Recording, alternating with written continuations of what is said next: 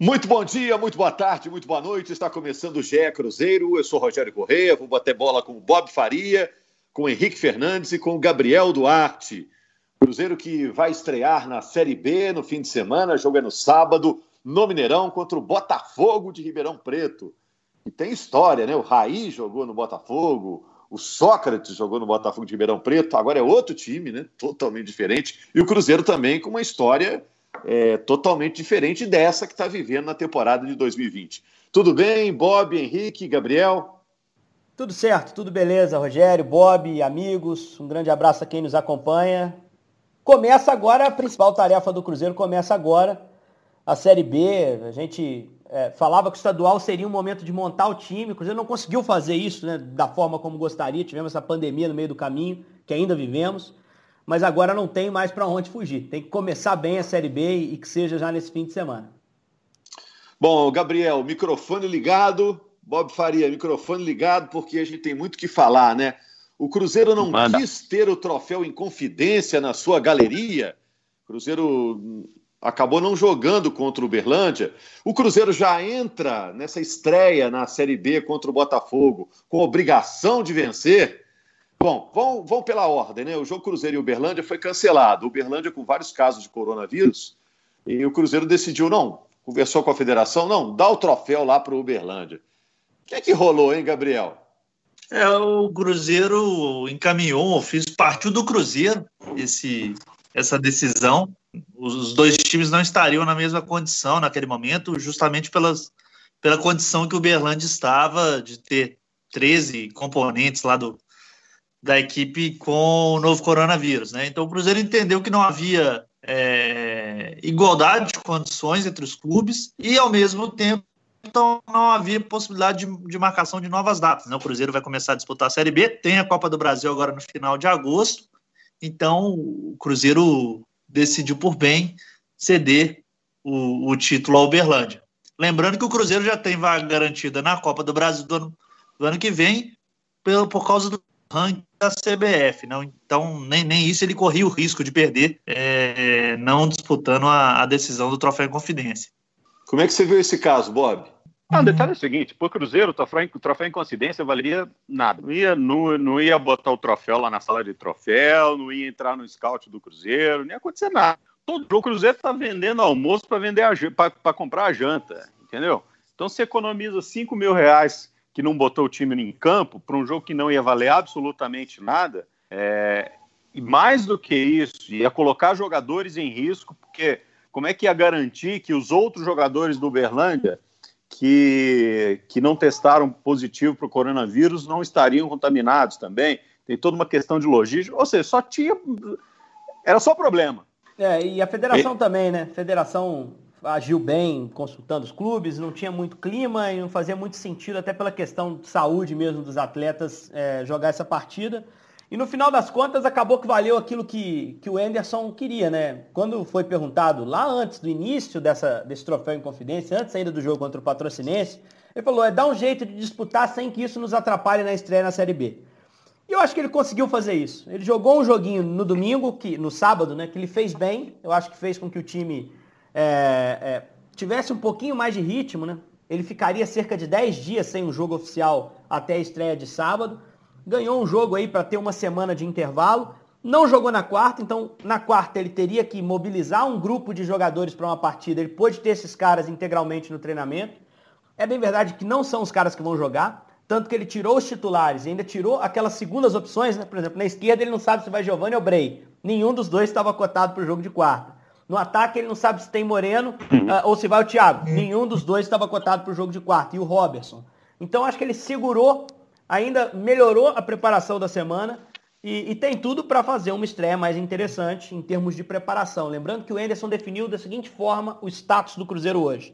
Pronto para a Série B, Enderson disse. Pronto é difícil, não dá para dizer, mas estamos preparados para começar a competição. Agora você me deu um gancho bom, né? Porque o Cruzeiro joga no sábado. O Sport TV vai mostrar esse jogo, o Premier, Cruzeiro e Botafogo de Ribeirão Preto, estreia do Cruzeiro na Série B. Qual é o time titular do Cruzeiro? Bom, se o Gabriel não responder, ninguém responde. Qual é o time titular do Cruzeiro? Que Bom, até alguns dias atrás havia dúvidas em algumas posições. Hein, Gabriel? É, eu ainda tenho dúvidas. E um esboço você tem, Gabriel? Rogério, nesse momento, acho que o esboço que a gente tem é mais ou menos que o Enderson tentou colocar nos jogos contra o RT e Caldense, né, no Campeonato Mineiro. É mais ou menos que ele tem de melhor. Mas mesmo assim me surgem algumas dúvidas, principalmente na dupla, por exemplo, de volantes. Quem que ele vai preferir colocar, né?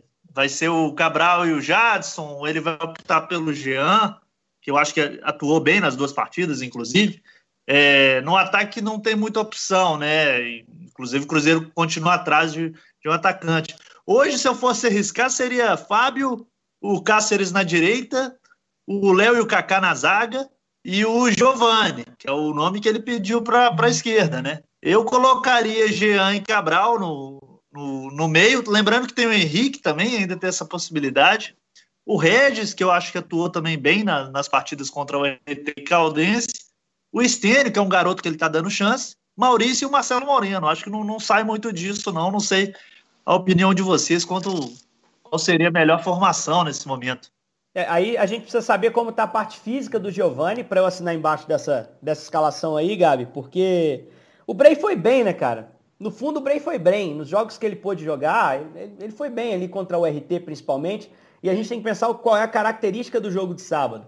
É um Botafogo do Claudinei Oliveira, que é um treinador que costuma armar de trás para frente, fecha a casinha para explorar contra-ataque. Um time que melhorou, escapou do rebaixamento pós-pandemia no Campeonato Paulista, trouxe alguns reforços, o Wellington Tanque, que é um centroavante perigoso, conseguiu montar um pouco melhor a estrutura do time como um todo, foi mais competitivo na reta final do Paulista, e que vai fechar a casinha no Mineirão para voltar com um ponto para Ribeirão.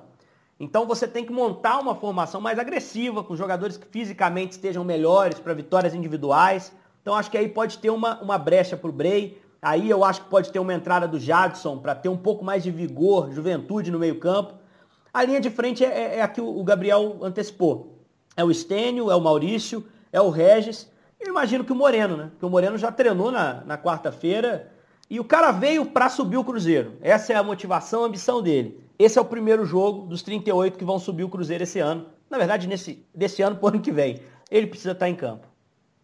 Eu tenho uma dúvida aí, Bob. Na zaga, se joga o Kaká ou se joga o Ramon, que já fez até gol, o Marlon também, pela experiência. E o Stênio, eu não sei se está garantido. O que você acha? Também acho que não. Para garantidaço, eu vou dizer que é o seguinte, é o Fábio Moreno, entendeu? O resto do time ainda pode ter alguma modificação. Se tiverem inteiros fisicamente, obviamente, mas eu gosto, acho que Kaká e Léo fazem uma dupla que nesse momento, para mim, é a melhor dupla que o Cruzeiro tem. Essa dupla dos volantes no meio de campo talvez seja a dúvida mais importante, porque ela determina a dinâmica do jogo, né? Se jogar com o Henrique, com o Cabral, o time joga de um jeito, se jogar com o Jean e Cabral, joga de outro, se jogar com o Jadson e Henrique, joga de outro e assim por diante. Então a definição dessa dupla, eu acho que determina muito bem. E o Stênio, enfim, está buscando o espaço dele, mas ainda falta um pouco para ele ganhar totalmente a confiança, principalmente do torcedor, né? É muito cedo para isso. Mas já tem pelo menos a confiança do técnico, já é um grande passo. Eu acho que o Stênio, nesse momento, tem esse espaço no time justamente pela carência de peças que o Enderson tem para a posição, né? À medida que ele tiver o reforço que ele tanto quer para o setor, eu acho que provavelmente o Stênio vai perder espaço, mesmo porque é um garoto ainda em formação. Eu já vi qualidades nele na partida, mas é um garoto que ainda precisa crescer, precisa amadurecer em um jogo diferente, como é do profissional. Assim. Nessa lista dos garantidos do Bob, o Henrique, o Bob citou Fábio Moreno, né? É claro que ele deu uma exagerada aí. Eu acho que está garantido também o Léo, o Regis... Maurício. O Regis é muito o 10 desse time, não tem muita dúvida disso. É um cara que, inclusive, se tiver saudável, tecnicamente sobra para a Série B. Mas eu vou nessa linha também, eu diria até que o Cáceres também é um garantido, cara. Porque... Por falta de opção ainda, pela mesma linha do que o Gabriel falou em relação ao Stênio. O Stênio tá jogando porque a outra opção é o Wellington, cara, que é muito parecido em perfil. E aí você vai olhar os dois meninos e ver quem tá desempenhando melhor no treino. Quem vai te passar segurança... Tem o Claudinho ainda, né? Mas o Claudinho não é tanto de lado, né? Eu vejo o Claudinho como um reserva imediato pro Regis. Aquele cara que se o Regis faltar vai ser ele. Se precisar mudar o jogo, vai ser ele. Então eu acho que existem algumas certezas nesse time. Fábio, Cáceres, para mim a zaga é Léo e Kaká, não deve mudar. A esquerda tem um embate mais claro, Giovani e Brei, cada um com sua característica. Eu acho até que pode pintar um Patrick Brei jogando avançado, não se falou nisso. Troca o Maurício de lado, joga ele lá na direita, Brei na esquerda, com o Regis por dentro e o Moreno de referência. É uma formação bem aceitável. Eu acho que é uma possibilidade muito, grande. O próprio Brei vem de um acesso na Série B. Né? A gente perdeu ele um pouquinho de vista, ele foi emprestado, mas ele participou do acesso do Curitiba no ano passado, ele jogava bastante, cara. Então, um cara que tá no pique da competição, que volta agora a vestir a camisa, com todo respeito ao coxa, mais pesada que a do Curitiba. Então, tem toda essa motivação do cara querer dar certo no Cruzeiro, né? Eu acho que existem algumas alternativas. Claro que falta para o ataque, claro. Estão falando em Arthur Kaique, o Gabi pode até atualizar a gente. Eu acho que seria um reforçaço, um cara para entrar em Série B, ser titular absoluto. Mas eu trabalharia, se fosse o Cruzeiro, com a ideia, o planejamento de trazer 2, 3 ali para frente. Porque são 38 rodadas com uma logística duríssima, de ter que jogar no interior, no Paraná, por exemplo, em Ponta Grossa, depois ter que ir lá para Maceió fazer jogo contra a CRB e CSA. Não é fácil tocar a Série B com um elenco tão enxuto, né? Arthur Kaique tá mais pra sim ou pra não, Gabriel? Ah, Rogério, se fosse pra apostar, hoje mais pra não, viu? Cruzeiro ainda encontra dificuldades na parte financeira, né? Pra conseguir trazer o jogador e precisa trazer até segunda-feira, que é o fechamento da janela. Então, tá correndo contra o tempo aí pra viabilizar. Acho difícil, nesse momento, um acerto.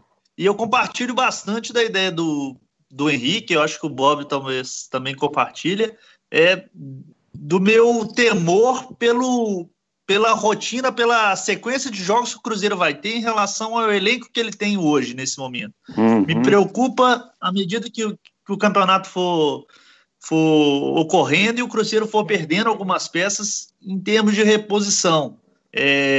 Eu acho que o Cruzeiro realmente precisa de mais reforços para ter uma condição segura de disputar as 4 vagas lá em cima e, inclusive, sair da zona do rebaixamento que ele começa. Lembramos que ele começa com menos 6 pontos e o Enderson, até o Enderson já projetou que pelo menos serão aí umas 7 rodadas para sair do Z4.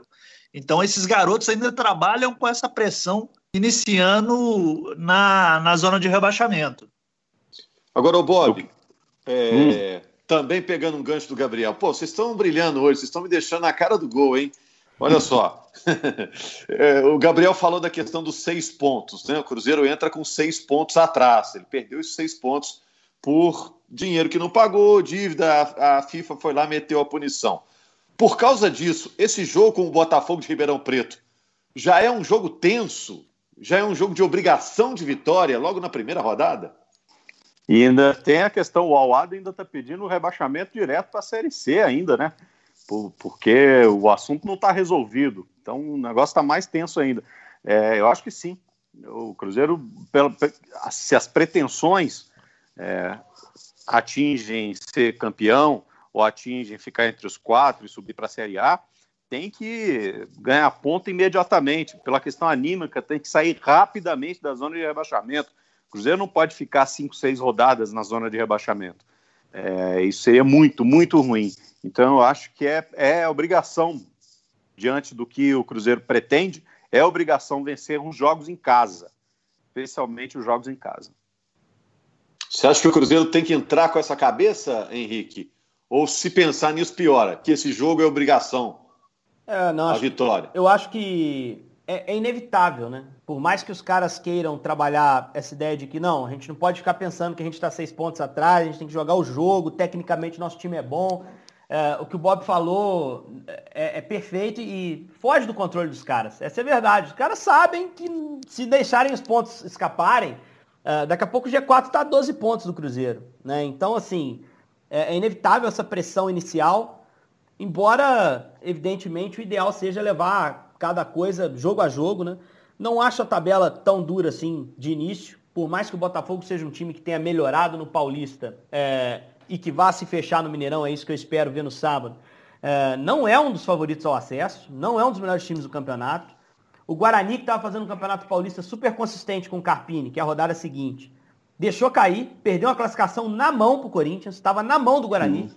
Então, um time que está com uma crise de confiança, acabou de perder a final do troféu interior para o Bragantino também, Bragantino cheio de reserva, e fez um jogo razoável, não foi o melhor jogo do Guarani. Então, são duas rodadas que o Cruzeiro tem condição de pontuar legal. 4 pontos já está bom, você já entra com -2 na rodada 3.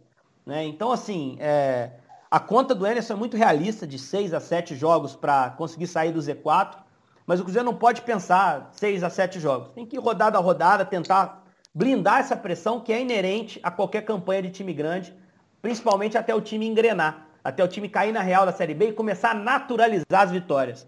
É uma tendência desses times grandes como o Cruzeiro começar a vencer o natural na Série B, mas isso leva um certo tempo, principalmente para um Cruzeiro que está remontando, que tem carência de opção ofensiva e que precisa de reforço ainda para ser o time hierarquicamente superior na Série B que a gente espera, né? Bom, vou pedir respostas rápidas agora, gente. Rápido mesmo, que o tempo está estourando aqui. Uma última pergunta. Por que que o Marcelo Moreno ainda não brilhou nessa volta? Por que que não engrenou?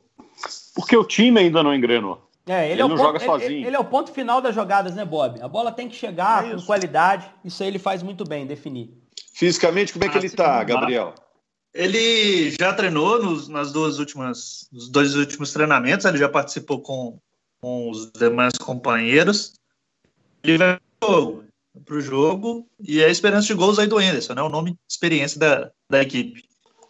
Sucesso do Cruzeiro na Série B depende muito do desempenho do Marcelo Moreno e a liderança que ele traz também.